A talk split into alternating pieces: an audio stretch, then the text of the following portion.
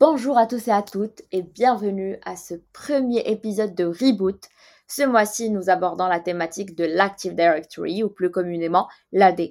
On s'est dit, il n'y a pas une meilleure thématique par laquelle on aurait pu commencer. Donc ce premier podcast a pour objectif d'expliquer déjà ce que c'est que l'AD, et d'initier nos auditeurs aux deux prochains podcasts qui auront pour objectif d'aller plus en profondeur et euh, d'expliquer l'importance de la sécurité de l'AD, notamment euh, avec notre invité surprise qui est Microsoft Certified Trainer et qui a accompagné pas mal d'entreprises du CAC 40 dans le cadre de la sécurité de leur AD. Donc, un AD, c'est un terme qui est largement répandu au sein des entreprises et des organisations, que ce soit dans le domaine de la technologie ou autre. Nous avons tous interagi avec un AD. Bah, figurez-vous que même si vous êtes étudiant, lorsque vous vous connectez à votre portail pédagogique, eh ben, en réalité, vous êtes en train d'utiliser un compte AD. Ou bien tout simplement au démarrage d'un nouvel, euh, d'un nouveau travail ou d'un nouvel emploi, vous obtenez des identifiants pour vous connecter à l'AD. Donc pour expliquer, l'AD est une sorte de serveur ou d'hôte qui organise tous les comptes et identifiants de l'entreprise. Par exemple, lorsque vous commencez un nouveau travail et que vous demandez l'accès à des fichiers ou à des serveurs, la raison en est que lorsqu'il s'agit d'un nouveau compte, nous lui accordons le moins d'accès et de privilèges. Donc l'Active Directory est un service d'annuaire de Microsoft qui stocke et gère les informations d'identification, les autorisations et les ressources réseau dans un environnement d'entreprise. Il fournit des services d'authentification, d'autorisation et de gestion de stratégies de groupe pour la configuration de la sécurité et des paramètres système. Avec l'AD, il y a toujours un serveur de domaine principal. C'est là que les choses commencent un peu à se compliquer, mais on va essayer de faire simple pour bien les expliquer. Vous avez donc le serveur de domaine principal, le domain server, et les contrôleurs. Pour l'expliquer, nous allons juste prendre l'exemple d'un appareil iPhone. La plupart du temps, votre iPhone est votre produit quotidien. Vous utilisez, euh, enfin, vous l'utilisez pour sauvegarder des données euh, sur iCloud ou bien pour partager des données avec votre MacBook ou votre iPad. Et eh bien, la plupart du temps, dans une organisation, vous n'interagissez jamais avec le contrôleur de domaine principal. Si vous voulez faire une mise à jour ou un patch, eh ben, vous irez dans un sous-domaine ou dans un sous-contrôleur. Donc avec un AD, vous disposez également de votre propre structure. Par exemple, dans une entreprise, on peut avoir un répertoire ou un sous-répertoire pour la fonction finance, fiscalité, commerce, helpdesk, juridique, RH ou autre. Et même, il est même possible d'aller encore plus en détail.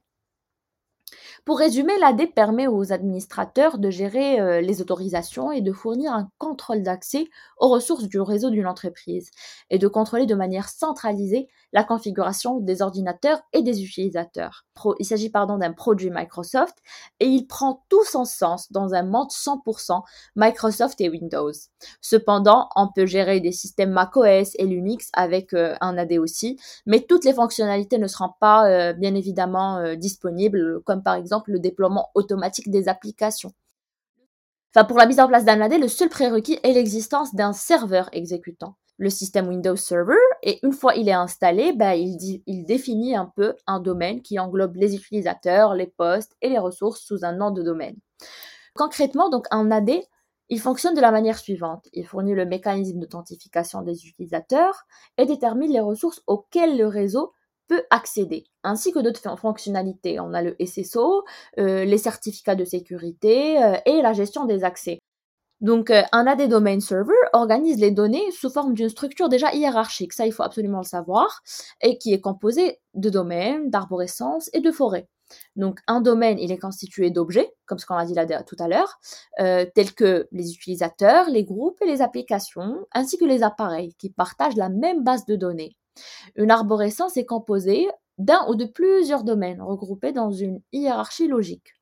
Quant à une forêt, bah, elle contient un ensemble d'arbres qui, elle constitue le plus haut niveau d'organisation dans l'AD.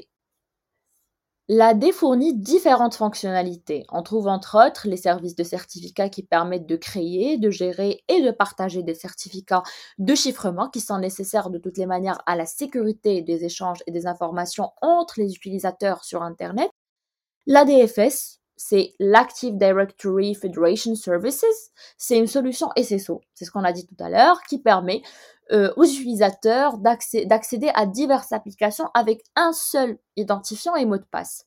Le Lightweight Directory Services, ou bien l'ADLS, qui est un service d'annuaire, et l'ADRMS, ou les services de gestion des droits, qui constituent un ensemble d'outils, gestion des technologies de sécurité des données, à savoir euh, euh, le cryptage, euh, les certificats d'authentification, enfin, elle couvre une panoplie d'applications telles que email ou encore Word.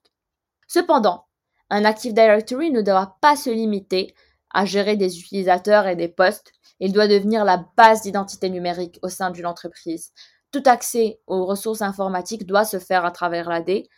Si on veut conclure, l'AD est finalement un must-have. C'est une nécessité à la centralisation et à la gestion des ressources IT d'une entreprise, ainsi qu'à la sécurisation des données d'une organisation. En revanche, il est également important d'avoir un AD sécurisé et bien configuré, car les systèmes AD sont vraiment l'une des principales sources de vulnérabilité des entreprises. Un AD non sécurisé ou mal configuré peut facilement être exploité par les attaquants. C'est le sujet qu'on va approfondir davantage au cours des deux prochains épisodes.